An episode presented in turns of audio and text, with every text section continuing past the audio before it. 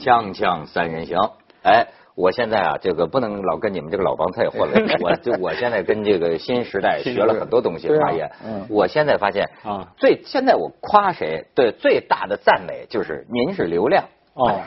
你看，这是过去您夸您是学富五车也好，现在不是，您是流量担当嗯，是吧？连颜值担当对都呃已经被超越了，嗯就是你本质，你的本质，你就你现在是流量老生，哦，有嗯流量，流流量就是就是路过你的这个是吧？不管是看你的是什么，就是你的点击嘛，是这意思吗？哎大大 概是，但您这理解显示哎出您不像现在要弄什么公众号的。 呃，哎对，你说，哎，现在这个这个这个谈的啊，一切就是，哎，这里边我觉得有一种天地，你爱讲这个天地君亲师啊，嗯，我现在发现现在有一种天地不仁的价值观，嗯真的，今天互联网把我们带到一个天地不仁，对，就是我们的夸团，夸的、骂的、是的、非的，无大有所对谓，对嗯对吧现在？流量。对流量，流量就是第一你现在说，比如公众号，我们就就说这个问题啊。公众号是今天所有的公众号是在一个平台上，对对不对？跟过去办杂志、被写书完全是不一样。不一样对过去有无数个出版社，这出版社有文学的，它的有科技的，有什么人文的，什么都有，你可以选择。今天呢，不管你弄什么公众号，您都得上这公众号平平台上。对那么现在中国有多少公众号？不知道，你知道有多少个吗？统计过吗？恨不能有十亿个吧，我觉得十亿个了应该啊这一亿 也没有，人不可能不可能人不可但能确实是没天有文数字，公众号呢，你订他阅了要多批少，你准，知道吗？他有，啊，你知道你订阅了多少吗？你看你不知道，这词儿就是我专业我术语。我订阅了可能。能有上百个，啊，那它比较多。嗯我数了一下，我三十八个，我昨儿晚上数的，因为我原来啊，我原来那个就是那个一个手机屏里，它大概能容纳八嗯个。哦，你就说你微信里头啊微信的啊订阅了多少哦哦对哦我大概有个那么个七七八肯定个，我我是哎那你还很少，那你也少了。我原来控制的就是这一版上啊，就八个。我认为我在这一目了然，我不要推嗯屏、不再要看下不要刷了然后我就这样了吧，坚持了很长时间。如果进来一个，我就要删掉一个，我不怎么看的，我就把它删掉。后来有时候犯懒没删，就现在就累积成三十八个嗯。三十八个是什么？呃，这个结局呢，就是基本上都不看，看不了。那你没有时间，那你要看标题啊，你就看标题，对就是看个标题。就如果不打标题开觉得确实不错，点开看看。点开呢，如果连续几次点开东西都是呃哗众取宠的，那我就不再看了。嗯但确实也有做的不错的公众号，哎、是啊，嗯但我现在觉得他们老说就说现在不读书了，其实我现在真的是很少读书了。嗯，但是我认为我的阅读量并没有下降，对，甚至还更多。嗯对对嗯只不过我改成这个阅读。我现在发现啊，就是这就这个对人吸收知识啊，哎，他们有人讲是知识结构嗯决定一切。对嗯我觉得。我的知识结构就正在被改变，嗯但我也不好说是对的还是错的，因为呢，我选的公众号，嗯都是经过我长期看啊嗯你比如说有些文史的对，嗯我觉得他说的比较靠谱，经常弄点长征背后的秘密什么 的，林彪怎么在哪儿追坠机？哎，你要经常觉得他比较靠谱，你就订阅。对，你就订阅，嗯我就觉得呢，我是没看书，可是什么叫书？天下无处不不是书啊你要从这种角度上讲，对吧？我我跟马爷聊会儿天 儿，那当然也是也是那慎当然读是慎是读是十年书嘛那那那那不做不 到。但是有一点就是说，它不系统，不系统呢？我想，我原来曾经抵触这事儿，我觉得这个就是不管干什么都是系统。看完一本书，你可以很快的读啊，也不可以就是翻两页就扔那儿，说我跟你说一事儿啊，其实你就翻两页。嗯。但是现在的整个社会的结构发生变化，可能这种短阅读就是随手的，嗯啊，就公众号这种阅读啊，那文章呢，一般情况下，我认为千把字的比较合适，两千字到头，三千以上在一个手机里看就比较累了，啊，大概是这样。所以呢，我做事儿全是后发制人，你知道吗对？我的变态微博博我的博客是晚两年上的，嗯呃，微博就等于还没上，就算一个长微博。那么做公众号呢，我自己呃这个于老师也做，我也做我也刚做刚做，对吧？嗯我也做，做呢是刚上线就是一个礼拜吧。哦，他刚才告诉我一我个词儿，说现在吸粉儿特难。对我说吸粉儿不是我怎么长期听着群众给给举报了好多的哦，你吗？看他这媳妇儿，你想到的是毒，我想到的是 黄。他这媳妇儿，本头什么？心头什么？媳妇因为儿我比那个马爷提前了三个星期，嗯我做到现在有一个一个一个月，他们就告诉我，我们现在都属于后知后觉，我们做晚了，刚开始做的那吸粉就容易不吸粉没有用，你嗯你吸粉越容易，你最后那个就是保持啊呃，就是它对最后维护脱掉的也是，嗯呃，还是质量决定一切。对所以我们做这个公众号，我自己做这个公众号的时候呢，比如我的几个不错的朋友啊，什么确实多年没用过的都是新人啊，嗯但是文章写的极为漂亮，从来没写过。我说我就鼓励他们，比如我有一个呃有一个就是刘德的嗯朋友，我让他写了一组文章哈、就是我给他起个栏目名儿很有意思，叫与艺术沾边儿。哦，沾边儿就算，嗯哦你别跟我老跟我上来就谈艺术太深奥。对对对嗯那么好，第一组文章拿来就漂亮，就是谈什么呢？谈血型和艺术之间的关系，这不是跟艺术沾边儿吗？嗯哦有点意思 O 型血、A 型血、B 型血、AB 型血是什么之间跟艺术之间什么关系？嗯这听着有点野狐禅 呐，听着吧？但一定不是的，他举他又有例子去跟你说。嗯嗯这种与艺术沾边儿的栏目呢，那我就觉得可能在未来的日子里是有。就有人阅读的，嗯哎，你他一说这个，我突然想起我昨天看见一个什么日剧里边的这个台词，嗯，就日本人挺爱弄这个，就是说一个女的跟另一个女的就说，你不知道，就是说 O 型写的永远是伺候 B 型写 的吗？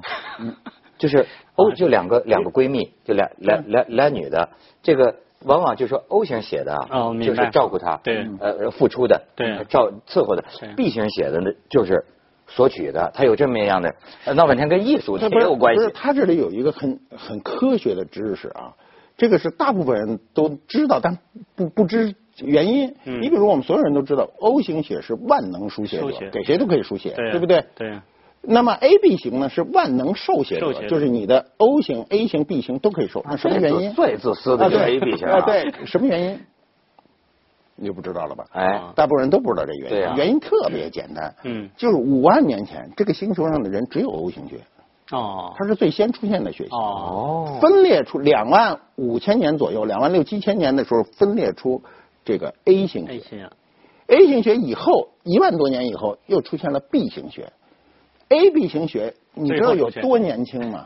都不可想象的年轻，AB 型血只有一千年历史，唐以前的人没有这个血型，哎哦，这你说的这就个。有意思了吧？这个有意思厉害了这个有了我吧跟？你说，假如你说的这个是是是这是真的的不话，是科学定论， 不是这不是我这假个这个是如。那就是我我上我还是上大学的时候看过日本人搞的一个血型研究，嗯对他拿他是打一个比方，但这个比方也未必完全没道理，嗯他就是说各各种人的性格吧，嗯他说这个 O 型血的人呐，嗯是古代的战士，嗯，这哦战士，所以呢，他就说 O 型血的人的性格是目标明确，嗯勇勇敢之前，嗯发现不行也能果断放弃，对吧？嗯但是呢，弱点就是啥，生活里就只有一个，一段时间只有一个啊目标，容易缺乏生活情趣，这是 O 型血。嗯而且往往说领导者经常是有 O 型血的，然后呢，说这个 B 型血的人是什么呢？呃，祖祖先呢就是古代的游牧民族，嗯嗯，所以 B 型血的人呢，经常你看信马由缰，他也分不大清东南西北啊，嗯方位感不太强。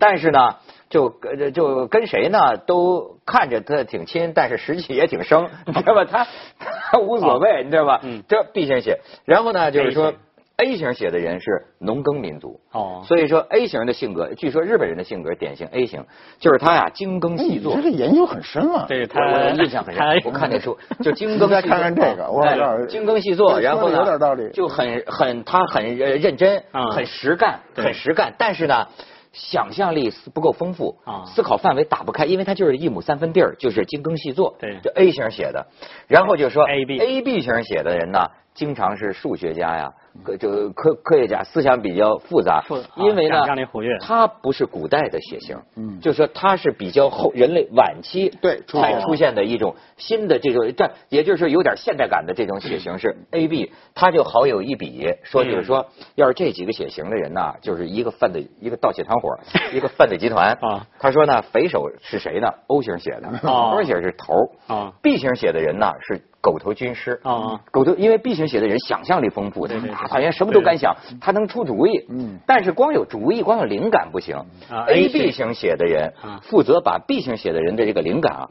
他只化成一个具体可执行的计划。可操作性对，具体去偷的那个呢 嗯呃 A 型，A 型血的。但是我觉得马爷刚才讲的有点不太那个，我我我有点不太相信是不是真的。你说只有一千年的历史 A B 型，对，但是我觉得根据血型来判断人群中有几类人，这个在古希腊就有了。比如他研究血液的，他就认为人有什么呃粘液粘液粘液质啊，什么什么质的，胆汁质对胆汁质四种嘛。嗯，包括你跟你们俩刚才都谈的是日本人嘛，日本人确实对血型的研究很深。我但是们研究的特浅，我们一般都不是我。对我我们都，我没们中国人，有我们你看到我们中国人谁很少说以血型来去评判一个人哈，但是在西方和和日本都研究很很透。日包本括人但是我碰到过有这种就嗯是对血型敏感的人哈、嗯他跟你聊一会儿天，他基本上能判断你的血型是是大致不哦出差错。那那那很厉害他还是能通过一些信息，比如研究星座。一开始我老觉得这东西就是弄着玩儿的，对对对对他确实有一定的道理。有因为有后来有我就发现，他确实有些人有这种规律性的东西。这要用我的概念就是源代码，你把这个源代码掌握了，基本上就人群中四类人一分就行了。我我也是觉得，就是过去这个星座这个哈，我也是不信。但是有一些发生在我身上的事儿啊对吧就开始？我也有个朴槿 惠，不是，就是在美国呢，你知道吗？一个大仙儿，嗯就是，哎呦，开头这大仙儿呢，莫名其妙的，就是有一次主动联系我，通过什么什么，嗯我跟他原来根本素不相识，然后呢，就跟我这微信就给我说点事儿，说点事儿，哦，他知那我道最你后的星座。哎，不是，他就跟我开始跟我讲最近怎么怎么着，比如说我知道这个水星逆行、哦水逆这个概念，水逆就是他告我的。嗯然后为什么把我给惊着了呢？咱哪相信这个呢？但是他说，这这这水逆期间呢，容易丢这个电子通讯这个设备，嗯结果我 iPhone 六 Plus 就丢了、哦哟，嗯啊。然后说水逆期间不要做重大的决定，决定啊，就是说不要这冲个不要做重大的决定，然后就是说你做的重大的决定，百分之七十的可能会后悔。嗯我那天在节目里都讲了，我确实做了一个很很愚蠢的、很重大的，而且是完全是疯魔了的一个决定，就后悔了。嗯然后呢，我甚至就神到我跟这个一个拍我们一节目组的人，我跟他微信里说呀，我神神叨叨的，我我说最近水逆啊，嗯你们这个负责录音的、负责什么的，哎，你们都得弄好了啊，你们你们都都都都都都都不要出事儿。结果到录像那天，所以为什么我说这个马爷是救场如救火呀？啊，原定的这个嘉宾，他那头突然出了事儿了，嗯整个你的节目就没法录了，他不来了。嗯嗯你说是不是？这我这好家伙， 我这 越来越信。我准备追随朴槿 惠。锵锵三人行，广告之后见。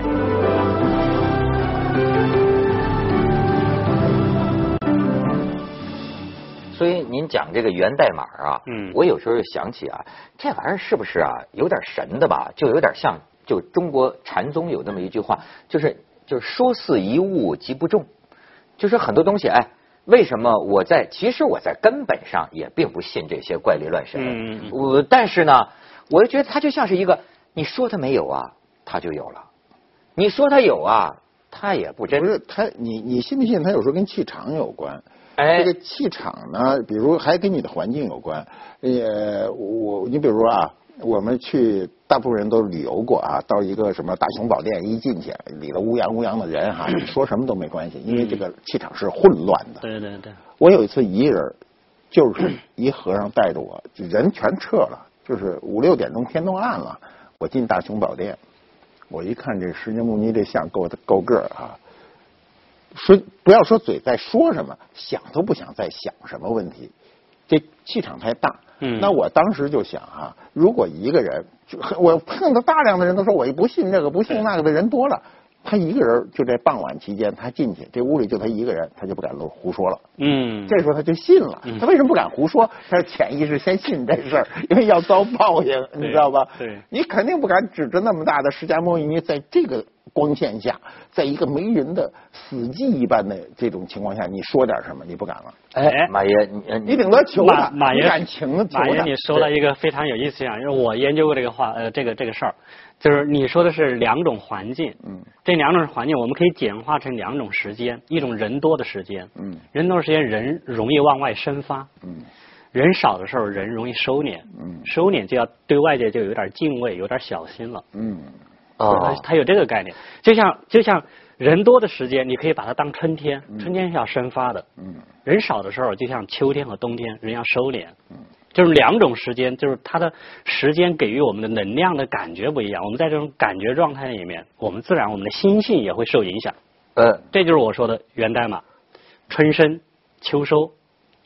生生发和收敛是两种状态。我我我有时候能感觉到有点儿，就是这个嗯春天来的时候哈嗯，我觉得好像是有点儿骚动，就是有点儿 蠢动就，蠢对蠢欲动就。是有点儿燥燥 热，就是有点儿。哎，但是到冬天呢啊，我的失眠情况就好一些啊就是好像就你收敛，就是它帮你收你敛了。嗯现在还有就是被现代生活给破坏，比如现在的冬天的暖气、空调什么这些东西啊，还破坏你很多。如果你完全是按照自然界的这个对这个这个温度，对你，肯定就全收了。哎，你比如说想，不你比收如都说不我行们你在一进门它它一冷，我刚才 冷，我进门都是缩着的，那肯定收啊。你看我们在在在城里，我们容易上午九十点钟才才起来，或起来的晚。但是我们到农村去待三天，你的自然你的生物钟马上就跟着，早上六点钟起来，而且你神很清舒气服爽，，哎，还很是舒服，非常舒服。。对，哎吧，所以你知道我上次是听谁说呀？就是说，你看，呃，呃现在出土的有那个律管儿，就中国古代定那个音律啊，嗯哦对对对定对定什么的，嗯那是他是说，我我我可能讲的不准确啊，就是插在这个土里啊，嗯就古时候对就说，哎，主席那个诗词讲大地微微暖暖气气吹，嗯吹还就二十四节气，对，嗯到了那个比如说春分呢，还是怎么着，到了某一个节气啊，这个地气啊，他把那个膜就把那个膜冲就嗯吹冲破了，冲破。哎，就依此定这个节律、音律啊对什么的。是哎，马爷，你刚才说这个气场，我真的想请教你一个问题，你这就古董行的， 哎，你说这个东西，嗯。呃，跟人有没有配不配？就东西，一个人你收一东西放家里，这个气场你镇不镇得住？对，你有没有镇不这住个有的东西不能往家搬，嗯，这是肯定的。这是因为迷信还是也真不是，你觉得呃是你有你有不谱你你不理解或者你不了解或者你不能破解的时候，你叫它迷信没关系，迷信也是一种信仰，它迷一样的信任它，这不挺好一事儿吗？它也是一个心理的这嗯对个。，那么我碰到过有极端的情况，就是就是我认识一个人，他家里的这个，就是我进去的时候，我觉得有点就不对，就是他摆的那个嗯大型的文物，嗯那种出土的太多，嗯嗯这种东西你你看，他都摆在博物馆里，你摆家里，对因为我家里什么都没有，我就不摆这些东西，嗯嗯嗯那么你就。我觉得就控制不住，结果他就后来遭打难，就是嗯。哎哎，我听 就很我觉得这这这事儿，我我我也去听过你我也不想宣传这个，但是我哎觉呀得，我觉得马爷这不你的该这东西，你古的人都不摆家 里，或者说古人也是摆在墓或墓或道者里。说该不该呢，也得看您是什么身份的人，对啊是不是？你比如说你要是国家总理， 说家里摆一个鼎，对吧？啊也许镇得住 镇得 住，配得咱们这个泼皮，你说，我有时候说，哎，你就是国国国家博物馆，我倒把那四亩五方鼎我倒回来，嗯我敢往我们家客厅 放，嗯对对对你知道吗？你这你甭说别的，就是那那些贪官两一线，您搁到里头就完了， 自个儿也完，这不该搁家里的嗯对，嗯真的，他精神一点都不愉快，又不愉快又不能有什么用，那没有用啊，马只爷是出来以后让大家大骂而已。马爷，你哎的你的工号以后多弄点这种东西。对，不是很好好看对，对我好看现在这公众号呢是这样，就是我还是喜就是有这种呃办杂志的心结。公众号我现嗯在我不做，我根本就不明白。我做这事儿，我忽然发现它就像杂志，嗯就是很多栏目。那栏目里呢，你尽可能的把一些好东西让人看，因为是自己的嘛。对嗯你比如我我写了一个特有意思，你肯定，我马上推送给你，你看。嗯好好好，啊，我哎，我好像就是刚开始发，又又是什么血型？不 是写不信，是哦我写了一组文章，叫《春宫与密戏》。哦，嗯我用最严肃的态度啊谈一个貌似不严肃的问题，啊，嗯你这是这是很深的学问呐、非常有意思，而且很多东西你肯定看完会非常高兴，嗯就是很正经的去谈这些事儿。对嗯我，我一也嗯点不不情嗯色我我我觉得也不用写了太，就咱们仨呀就很正经，但是凤凰也不让播，对吧？咱咱们上上网来 聊《春宫与密戏》哎哦这事儿，这个我太好了跟你说嗯，我也看得多。 咱们看《锵锵三人行》广告之后见。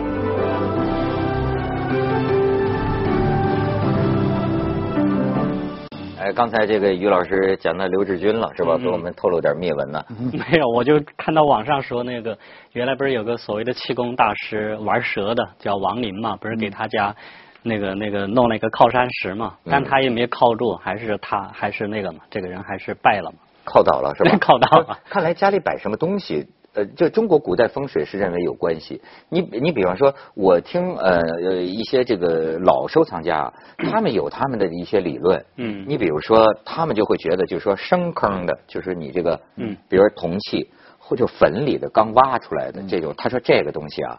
我不想碰这种东西。哦他有说我要这个什么叫熟坑啊？这马哦爷当然精通了嗯。就什么叫熟坑？就是说啊，你呀、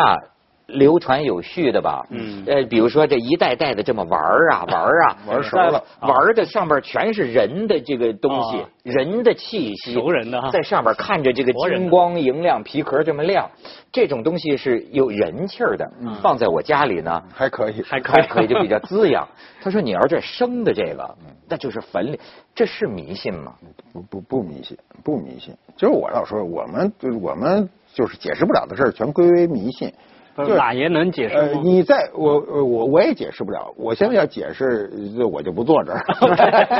就是这个，在这个现代科学出现之前，你像物理化学出现之前，那人类对很多现象都认为是迷信的。是的，那现在物理和化学，就现代科学很有很多事情可以去解释。对对对啊，对不对？你比如说，这个地震以后有那个这个这个引发这个这个那叫是是是什么来着？海海海浪的海啸海啸对。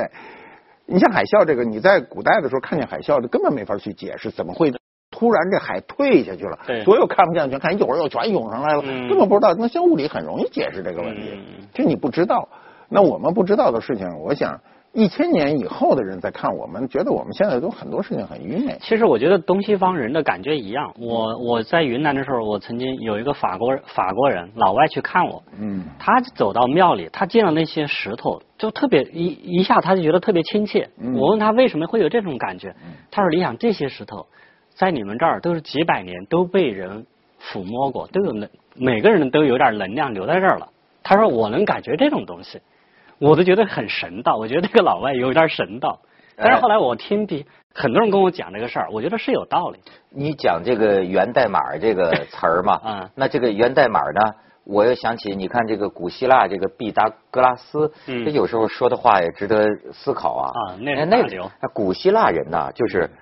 挺牛，就是纯凭思辨。嗯，那纯凭思辨，就是觉得地球应该是圆的。嗯因为他们认为圆，当然咱知道不是正圆哈，对对但是他们认为圆形是最完美对的，就完全这个思就思辨。然后毕达哥拉斯那一派的就是说啊，宇宙就是数字。嗯，哎，那呃咱们呃几十年前想他说的这个话，觉得这是一种假假设，嗯对就是说宇宙本质上是数字，嗯，但是现在这搞电脑的人，我对觉得他就更能具体形象的去理解领会，对，也许宇宙的真相就是数字流，嗯嗯数据流，那当然你现在看出来了吗？那对对对它全是数据流而且啊，它是最简单数字表达，就是零二和一进位，嘛哎，就是对，零就和是一最简单的，对最一简单到十的这种十进位，对于这个二进位来说，它复杂很多，对啊，复杂很多，你起码得要进到十，你才能进位嘛，嗯那一零到一就是就是二进位嘛，对，啊，零一，然哎后一零一一一零零就开始进位了嘛，对嗯哎哎啊，所以它这个就变得很简单，就是所以它可以用最简单的方式来表达，嗯，然后就是说呢，你说你看这个那些电影，嗯二十一世纪什么杀人、嗯网络呀什么的，你会看到就。就这个我说的这个数字啊，就是也许就是所有的这个怎么说呢，威力自带信息的，啊，它它可能真的是有信息。我那个就是曾经在很多年很多年在一本什么乱七八糟书上看过一句话，但是我一直没找到原文。他那书上我记忆啊，这个记忆可能是错误嗯的。他就说恩格斯说过，说当一个一门科学是用数学表达的时候，才是真正意义的科学。啊对对我记得有这么一句话，但是我去试图找到恩格斯的这个这个这个翻译的原文没找到过，但是这个意思我就记住了，就是说你的科学的表达，最终的表达就是要这啊数种数数学学的表达化，数这个字化数学的数字的表达呢，最简单的就是一和零的表达。嗯嗯嗯所以我们今天的计算器呢，基本上是起码达到了这这一步了，对用一和零解释了所有。咱们发一个图片，对，一个片，你看到这这是很具象的一个东西，它就是个抽象的数字而已。对对对对对，哎，那你说咱们现在也是这个数据科学吗？咱这数据都是造当假然当然造假这是的，这不是 假当的，然是流量对流量都是假的。所以，所以，呃对呃对，流量对流量都是假 的，流量我也流知量道都是。但是， 但是我觉得就是社会会迅速分化，因为他们为什么呢？就是我觉得有些人亟待提高。现在我们亟待提高的无非就是俩事儿，第一个事儿是有钱，大家都是亟待提高，就我的收入比你多。第二个是呢，有了钱以后怎么办呢？说我怎么比你牛？你光有钱不牛啊，就是审美。嗯所以你会发现，我们社会的审美远远的低于别人，我们才去办这个工作。嗯是的，就是我要提高你的审美，别有钱还是个土财路，对对不对对？不是有一句话叫“没有审美是个绝症”吗？多少钱都治不 好，对，就得读书。定公公众号，公众号哎交给定马爷的公众号啊对对说了半天，我也得开个公众号。对对对，赶紧开，你赶紧你们开有锵锵三人行有公对众号，有公众号没人维护啊，没人维谁护维护？这得给钱吧？你当然得花钱维护。